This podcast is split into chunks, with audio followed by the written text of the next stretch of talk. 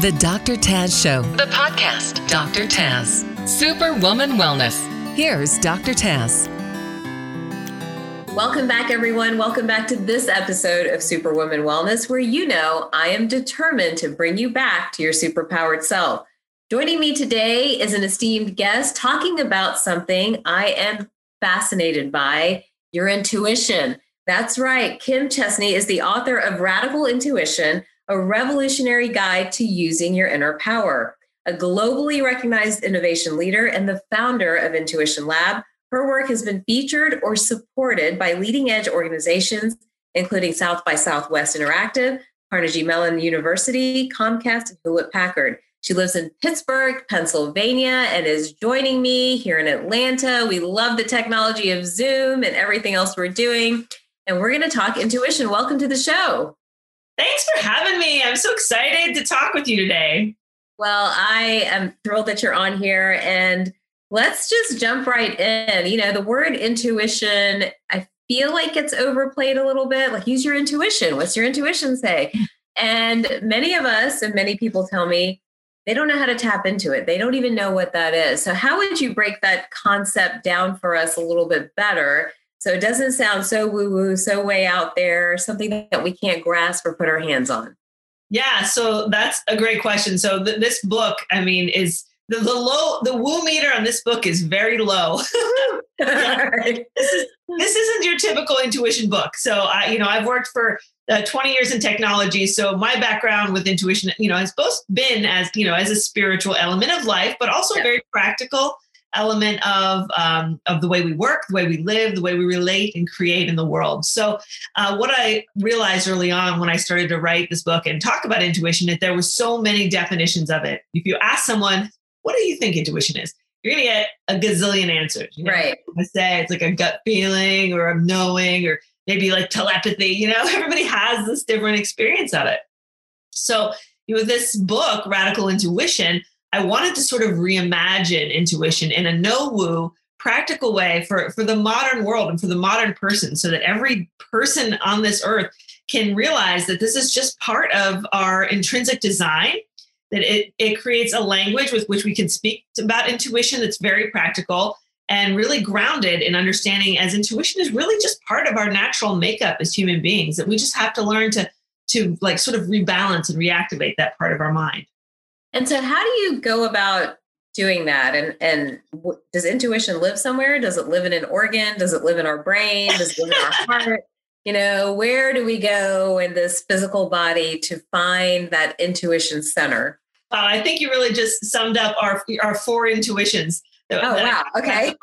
Um, so that was great. So, so yes, so there's really only like one intuition. It's sort of not really four intuitions, but there's four pathways that our universe that our intuition can talk to us with. So, so that's part of the reason why there's all this confusion because sometimes our intuition speaks to us through our bodies. Like we'll have feelings or gut feelings, or you know, or we'll have these really like off-putting senses of something's wrong, right? Or it'll speak to us with inner our inner guidance with our mind. You yeah. should make this decision or that decision, right? So it guides us. Or if it speaks with us with our heart, it, it moves us. It's, it pulls us towards our passions to change and create and grow and do new things in the world. And then sometimes it just calls us into a deeper experience of life with these sort of transcendent understandings of life beyond this little place that we live in time and space. So so there's all these different ways. And that's really the you know radical intuition is a summary and a, and a, and a holistic understanding of the diff- many many different ways that intuition can speak to us. Gotcha. And what would you say? So you mentioned the four types. Let's break those down mm-hmm. and go into that a little bit. So what are the four types of intuition? How would you how would you break it down? Yeah so there's physical intuition mindful intuition visionary intuition and transcendental intuition. And okay. what they do it's a very simple model. Uh, really it's it's inspired by carl jung and his four cognitive functions. And it really boils down to that age old understanding of the four pronged elements of life body mind heart and spirit you know, these are sort of the fundamental building blocks of the human being, right? And our intuition can use all of those four pathways to share guidance with us and wisdom and connectedness to to what is beyond our, our little place in this moment, whether it's information or whether it's awareness or whether it's, you know, a feeling. There's so many different ways um, that our intuition can work through. And there's sort of an archetype that goes with each one. Uh, with, you know, the mystic is sort of the archetype of the yeah. transcendental, right? Like you can, yeah. you can reconnect moves and yeah, so, yeah, yeah. Yeah, exactly. And then, you know, for creative intuition, you imagine the visionary, someone like Steve Jobs or, or you know, Pablo Picasso, or, you know, someone who has this really create this creative vision that can change the world and impact and, and bring this really valuable uh, sort of sort of new way of looking at life.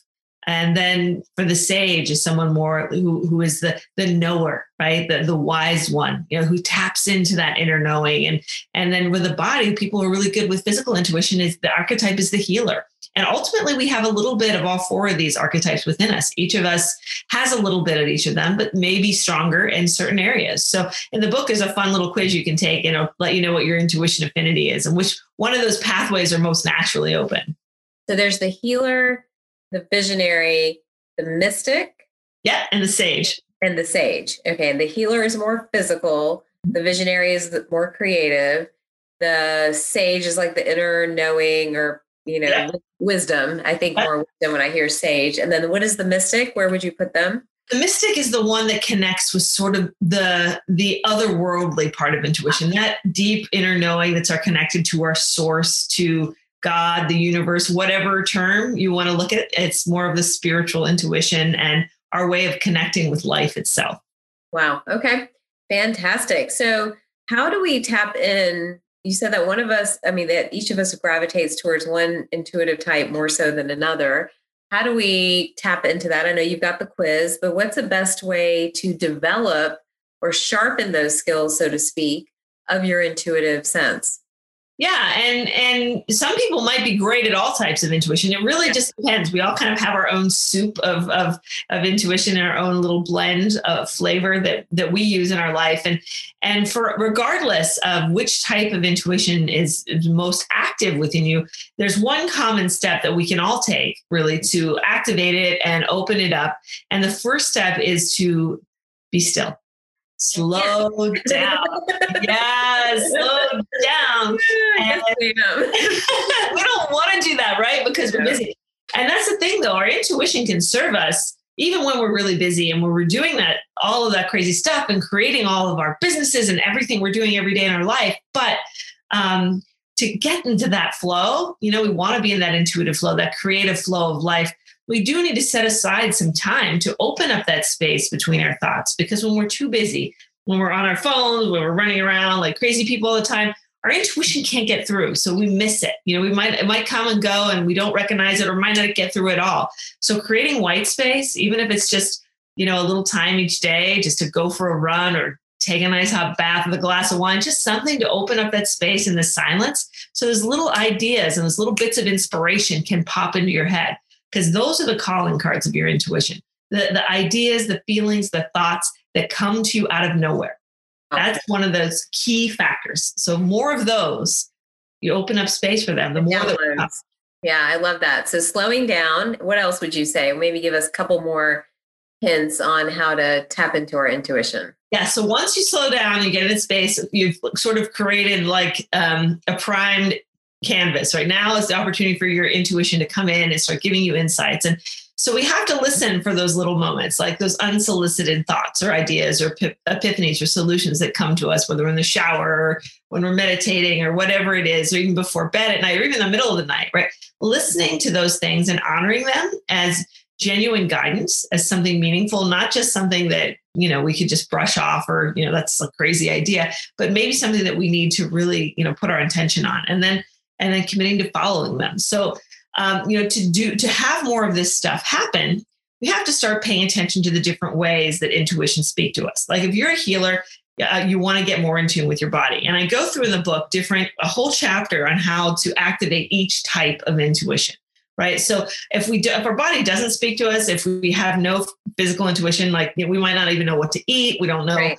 if you know how to achieve well-being, we don't know what kind of rituals to have because it, you know, our body tells us what it wants and all that stuff. So it's important to you know get back into that flow with our body and maybe you know do some activities, move around, do some yoga, do some qigong or whatever sports or physical activities you like smoothing up that energy, getting it going is really an important part of activating your intuition. So there's different exercises throughout the book that you can do to activate and empower each type of intuition. What's one exercise that you could maybe show us that you think everybody should be doing maybe every day to activate their intuition? Well, one of one of the best things to do to get your intuition flowing is to journal.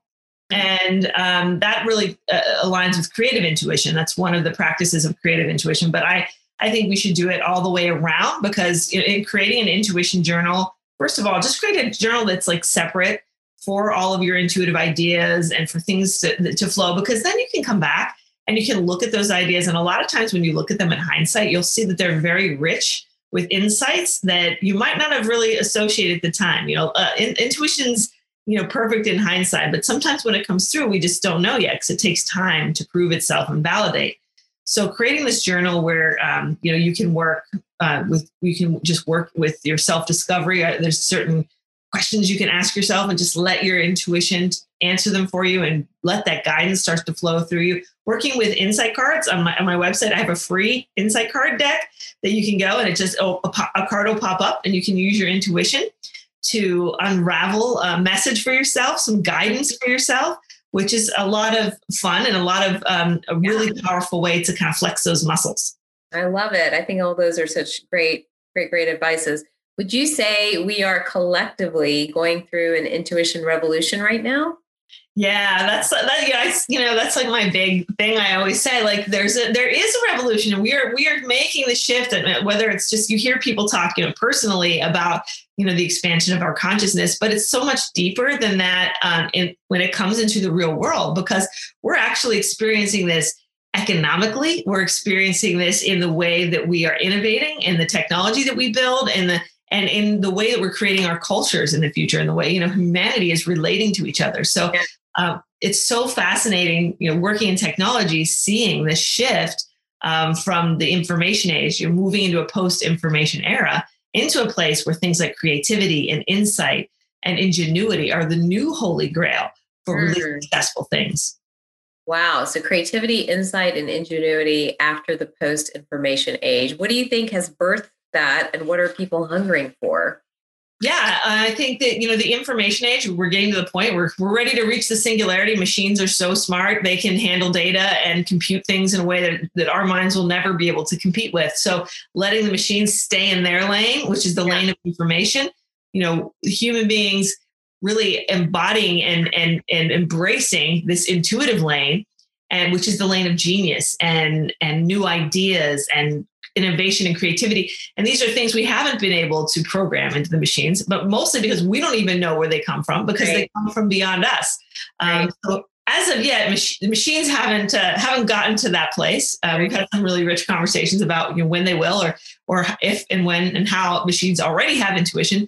But at this point, really looking forward, like even moving past you know uh, artificial intelligence and the future and capacity of quantum physics and all of these yeah. things that are really reinforcing intuition right now.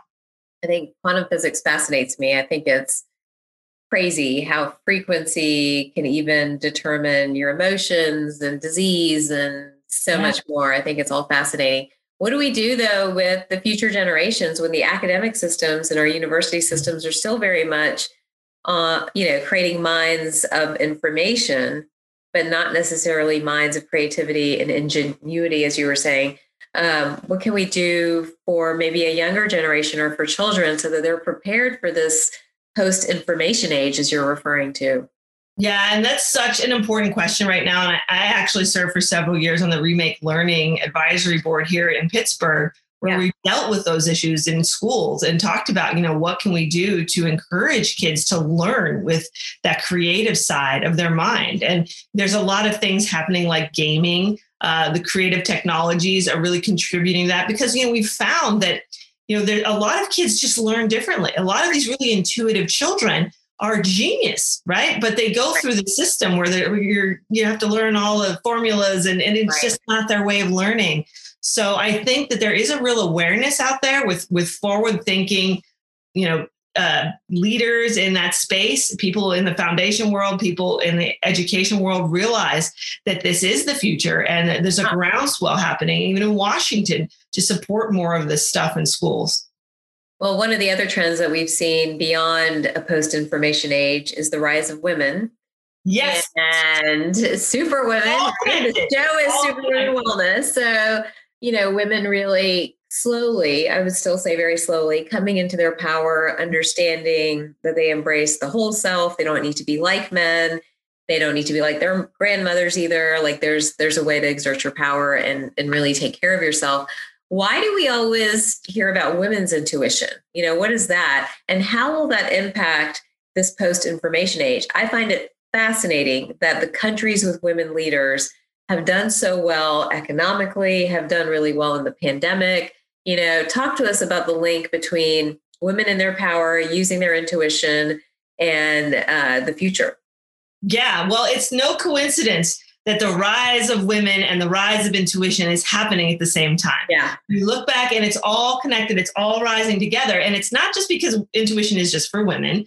Right. You know, we were better at it. You know, we were naturally open to it. So somehow it got assigned to us or the female gender. Uh, but everybody has it. You know, the biggest champions in for intuition in history have actually been men. Yeah. But so it is something that resonates with us though, because of the way we're built to be receptive and be sensitive and and to be able to feel things. So um, so it's there's no coincidence that, that that these things are happening together because what's happening on a bigger scale is a reckoning between those centuries of the patriarchy and and with that the knowledge systems and the and the intellectual rational thinking that came with it and this shift we're we're moving into is a much more quote unquote feminine shift intuition is about receptivity and just receiving knowledge you just know right. it you just feel it, right? You don't have to think about it. You don't have to rationalize it. You just know it and feel it. Yeah.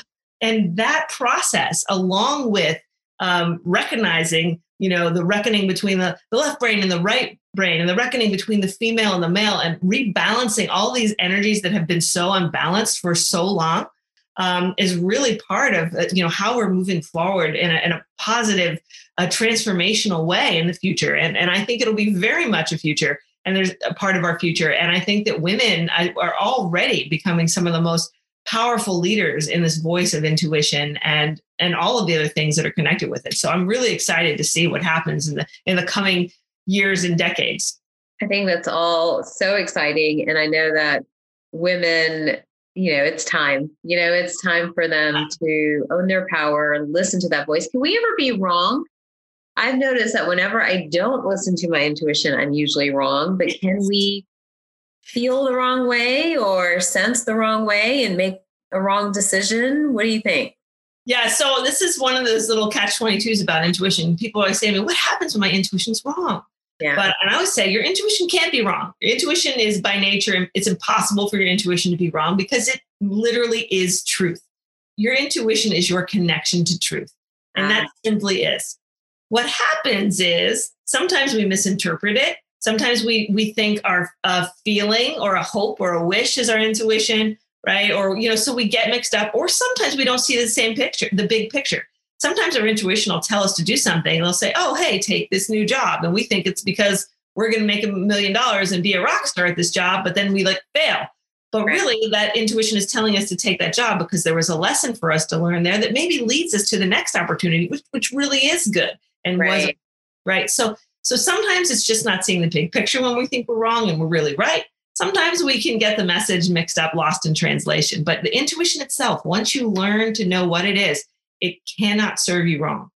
So you've talked to us about how to tap in. What are the biggest blocks to intuition? Like how do we prevent ourselves from intellectualizing it and walking away from it? What do you think the biggest blocks are? Yeah, so so the mind. I mean, and that's the mind. Intellect, just like what you just said, the mind is our biggest block because our mind's kind yeah. of the mind wants to be in control, as it's always wanted to be in control. It's like, I got this, I understand this, this makes sense.